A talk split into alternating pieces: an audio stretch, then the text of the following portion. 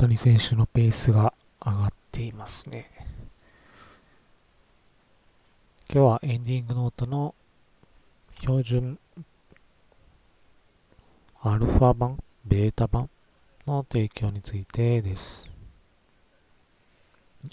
えー、これは最近出されたものではなくて、2021年3月26日、内閣官房情報通信技術 IT 総合戦略室から出されたものです。えー、最近 編集で教えていただきました。リンクを貼っておきます。更新日が令和3年3月26日。まあ、一緒ですね。で、内閣官房は個人の生前の情報を死後、遺族に電子的に継承する仕組みとしてエンディングノートのデータ標準の作成に令和2年度着手。内閣官房が言うエンディングノートとは、自分の終末期や死後についてその方針などを書き留めておくノートであり、遺言と異なり、形式内容は自由だが法的な拘束力はない。エンディングノートがあると、遺族は死亡相続手続きを円滑に行うことが可能となる。で作成方法としては、令和元年度末にエンディングノートのサービスを提供している事業者に対して実施した調査をもとに1700を超える項目から共通項目、協調項目及び独自項目に整理。協調項目というのが、えー、何でしょう。よくわかりませんでした。デジタルで記録するエンディングノートの拡大にあたり、業界におけるインターオペラリティを高めさらなる市場の拡大や競争環境の確保を目的にデータの項目及び形式に関する標準アルファ版を CI をポータルへ掲載し提供するものと。あくまでも業界、エンディングノート業界ですか？相続業界ですかね？えー、業界の競争市場拡大や競争環境の確保が目的で利用者をなんだろう、幸せではないですが、利用者のためではないそうです。図面を載っておきます。協調項目については、遺族が行う手続きで利用されるデータという、えー、説明が載っております。例として金融機関、電気、ガス、水道といった契約情報など、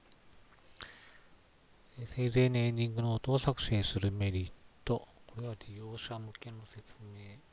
非相続人が生前エンディングノートを作成することは、死亡及び相続に伴う手続きに必要となる情報を集約した資料を残す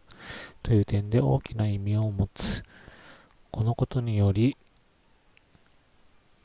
死後の手続き主体となる家族、親族などや行政機関、医療機関、民間企業などの負担を軽減するとともに、非相続人の意思を組んだ手続きを行うことができると。エンディングノートを作成していない場合と、エンディングノートを作成している場合のちょっと極端な比較が載っております。画像を貼っておきます。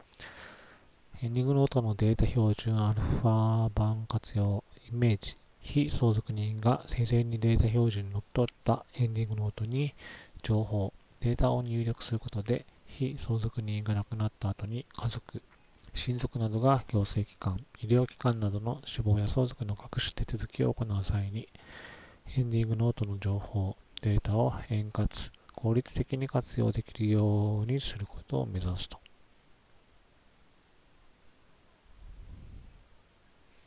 えー、イメージ画像貼っておきます。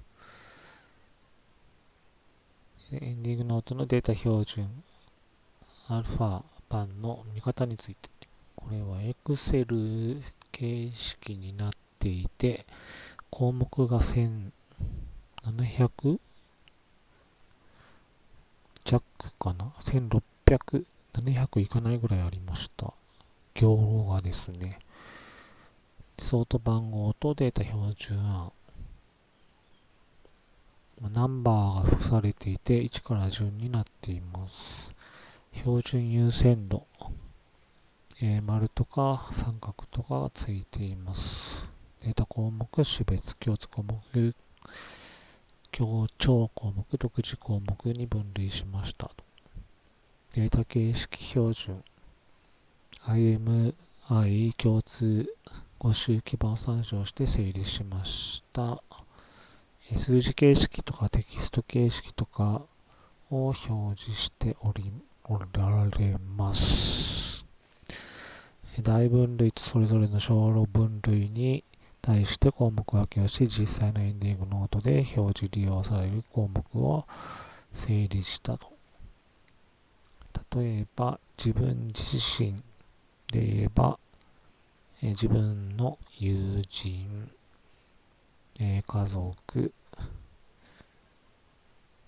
大切なもの、保管場所などで整理されているようです。4つのデータ利用シーンと遺言書の利用想定、医療介護関連、葬儀埋葬関連、サービス関連、相続関連、それぞれのシーンで利用が想定される項目について、対し、利用可能性大、丸と利用可能性中を整理したと。えー、画像を貼っておきます。今後の活用に関する Q&A、1エンディングノートを今後サービス提供するには必ずデータ標準アルファ版を遵守しなければならないのでしょうか。アンサー、市場の拡大や競争環境の確保を目的としてエンディングノートのデータ標準を提供するものであり、必ずしもデータの項目や形式の遵守を求めるものではありません。一方で、各サービス提供事業者がデータ標準に従ったデータを用いてサービス提供することで、総合運用性が高まり、複数のエンディングノート併用時などの利用者の利便性が向上し、利活用の促進が期待されます。いずれデジタル庁エンディングノートデータ標準版仕様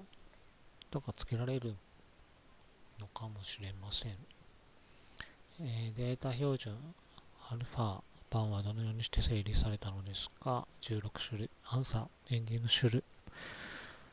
ノートを調査対象とし、書籍や冊子、アプリやデータ形式で提供されている項目を抽出しました。その上で各項目の分類分けを行いデータ形式を定義しました。そのデータをもとに共通項目、協調項目、独自項目となり得る項目をデータ標準、アルファ版と整理しています。3、今後データ標準が追加されることはありますか？あります。今後の調査、要望によってデータ標準の項目の変更や追加、形式の変更及び優先度の変更は発生し得るものであり、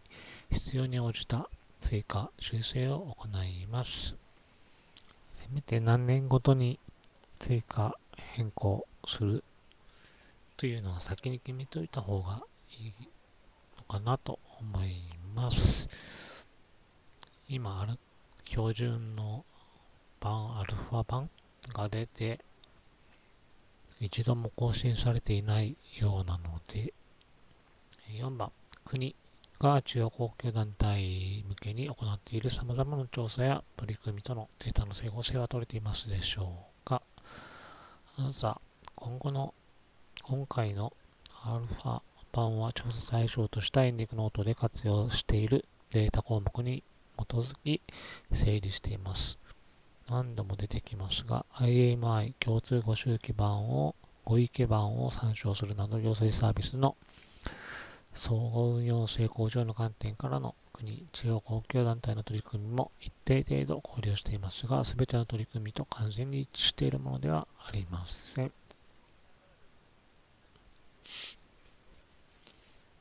こう行政サービスの効率化というのを目指している、デジタル庁なので、そんな目的も多い、目的に占める割合も多いんだと思います。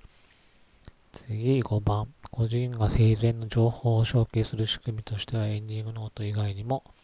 遺言、遺言などがありますが、なぜエンディングノートに着目したのでしょうかアンサー。エンディングノートは遺言と異なり法的効力はありませんが、自分で作成できる。書き直しが良い。相続財産以外のことや、生前、医療、介護についても記載ができるなどなどの自由記載性があります。個人の終末期や死後について、その方針などを記載することで、遺族などが死亡、相続手続きなどを円滑に行うことが可能となるツールとして着目していますと。えー、画像を貼っておきます。一部です、これは。ちなみにこの中に遺言を作成したら、その交渉人、作成した交渉人役場、交渉センターや、その電、交渉人役場の電話番号、ファックス番号なども載っていたりして、まあ、そ遺言と紐づいているところもあるのかなと思います。えー、気になったのを少しだけ載せておきます。えー、50、ナンバー50、独自情報。で、基本情報、その他携帯の希望処理方法というのがあります。これはテキスト型ですね。で、73番、独自情報、財産持ち物、ペット、亡くなった際の処遇。というのも記載ができます。と、418番、独自情報、財産持ち物、借入金の中の大項目、連帯保証人と。誰の連帯保証人になっているのか書いておいてください。テキスト型です。625番、独自情報。使っているサービスの携帯パソコンの使っているサービス、画面ロックなどのパスワード記載されていると便利です。ナンバー1252番、独自情報、医療、介護、週末、大項目、週末医療、尊厳死宣言書記述型、えー、テキストで記載していてくださいと。代行ナンバー13355独自情報、医療、介護、大分類、えー、抗原契約を頼みたい人。これおそらく法定貢献ですね。例えば事故、交通事故などで工事機能の障害になった場合、法定貢献として誰を頼みたいか、テキスト、希望だけでも書いておいてください。尊重されると思い、可能性が高いと思います。15165、独自情報、葬儀埋葬、不法連絡で知らせたくない人を書いておいてくださいと。これは私はどうなんだろうなと思うことでえー、抜き出してみました。えー、次が16935。ある程度必要という三角マークがついています。だいぶ強調データ、えー、財産持ち物、仮想通貨の取引所、ウォレットサービ数型を記録しておいてくださいとされています。で参考としては、以前の記事を載せています。で、この Excel 表だけを見て何に使うかイメージが湧きにくかったのですが、インターネットでエンディングノートアプリで検索をするといろいろと出てくるので、このアプリがデジタル庁の基準に従っていて、え Excel や CSV などのようなデータ一覧で出力可能であれば、複数サービスを使っていたり、他のサービスの乗り換えが可能になったりして、利用者にとっても使いやすいものになるのかなと感じました。以上です。